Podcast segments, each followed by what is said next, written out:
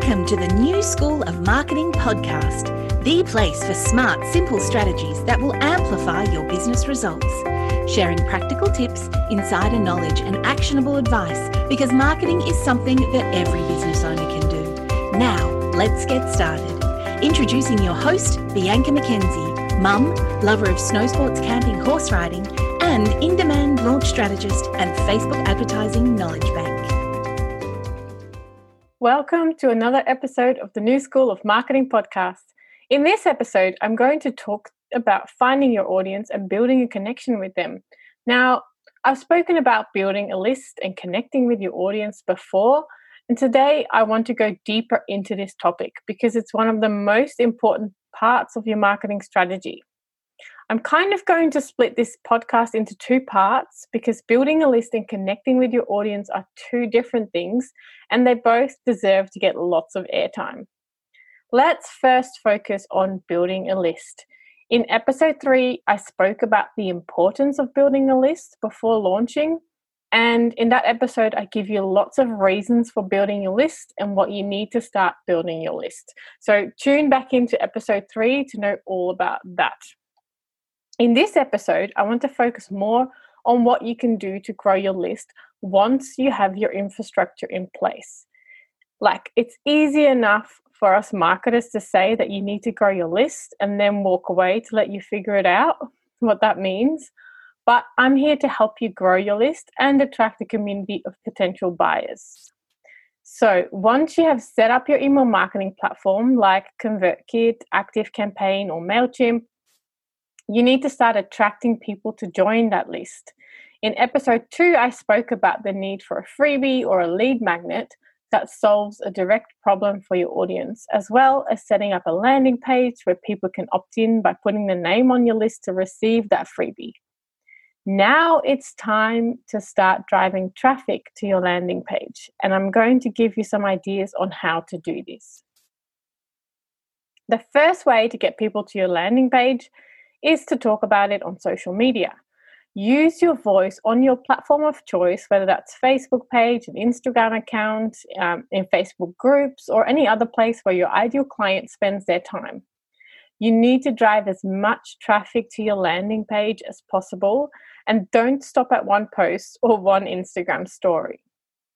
You need to consistently talk about your freebie on your chosen platform. Tell your audience about your free offer at least a couple of times a week. The next way to make people aware of your free offer is by putting a link, um, an image link to an opt in box to that freebie in as many places as possible. Put it on your homepage, put it at the top or the bottom of every blog post that you write if you have a blog. Uh, put it on the blog sidebar, put it on the inside of the blog post if it's relevant, like in the middle of the copy. Put it on your about page and any other page on your website where potential clients may see it. Also, add it to your social media profiles. For example, you can add a link to your Instagram profile, or you can create a cover image for your Facebook page that shows a visual representation of your freebie lead magnet, and then add a link to it via the copy section of the image. Share it literally everywhere you're invited to speak or teach. Plus, when you do things such as a podcast interview, you can offer your freebie to the podcast listeners if your host is happy for you to do this. Sharing your landing page URL with as many of your potential audience as possible helps you grow your list and your community, which you can then start to create a relationship with. So, now that we've looked at how you can grow your list, by sharing your landing page URL in as many places as possible and consistently doing this. Now, I'd like to dive deeper into the next part of this episode, which is to build connection with your audience. You may have heard me or other marketing people say the words know, like, trust factor. And these words are at the heart of turning your audience from followers into buyers. So let's dissect these words a little bit to get clearer to get a clearer idea of what we're talking about. First up, the know factor.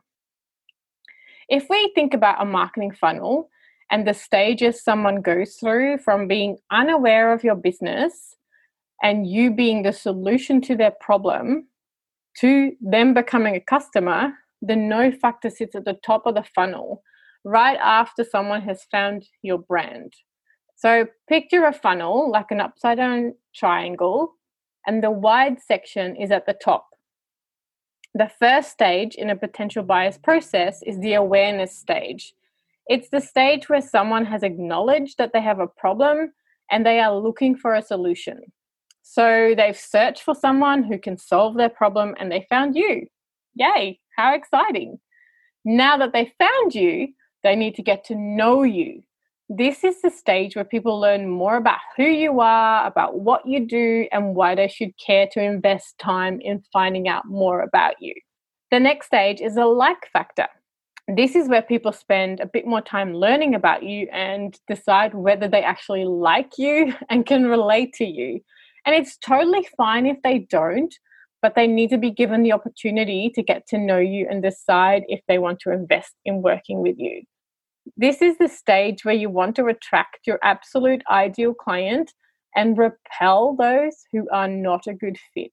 So definitely don't play safe and be someone you're not because it won't serve you well. You're not going to enjoy working with clients that are not a good fit. So be you, do you, and attract the right people into your community.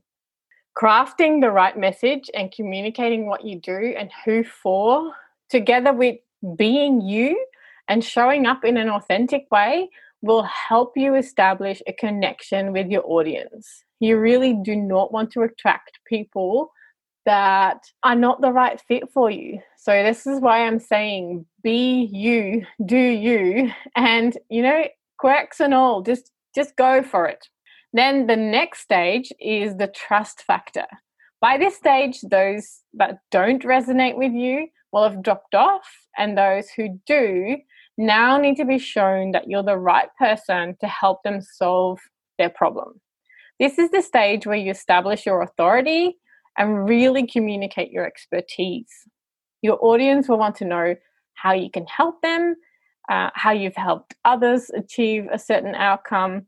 It's really them getting to know, like, and trust you. That trust is immensely important for them to become a buyer. So that's the know-like trust factor explained. Now you might think, hang on, where does the buying stage come in? The next stage is the try stage, where someone might attend a webinar or purchase one of your lower priced offers to determine whether you're the right fit for them before they fully invest. Or they might skip the try stage and jump straight to the buy stage. Once someone knows that you're the right person for them because they know, like, and trust you, they move to the buy stage. People buy from people, especially when it comes to service based businesses and investing a larger amount of money in working with someone. We need to be able to resonate with who we work with and really know that that person can solve our problems. That's why it's so important to build and grow a community that you connect with. Once you have found your audience or created a way for your audience to find you, you need to spend time connecting with them, nurturing them so they become really a part of your network. They get to really know you, they get to like you, and they get to trust you. A lot of people in my network, I've been with them for so long in groups and in other ways that they know me, I know them, and at some stage we've worked together or they have referred to me.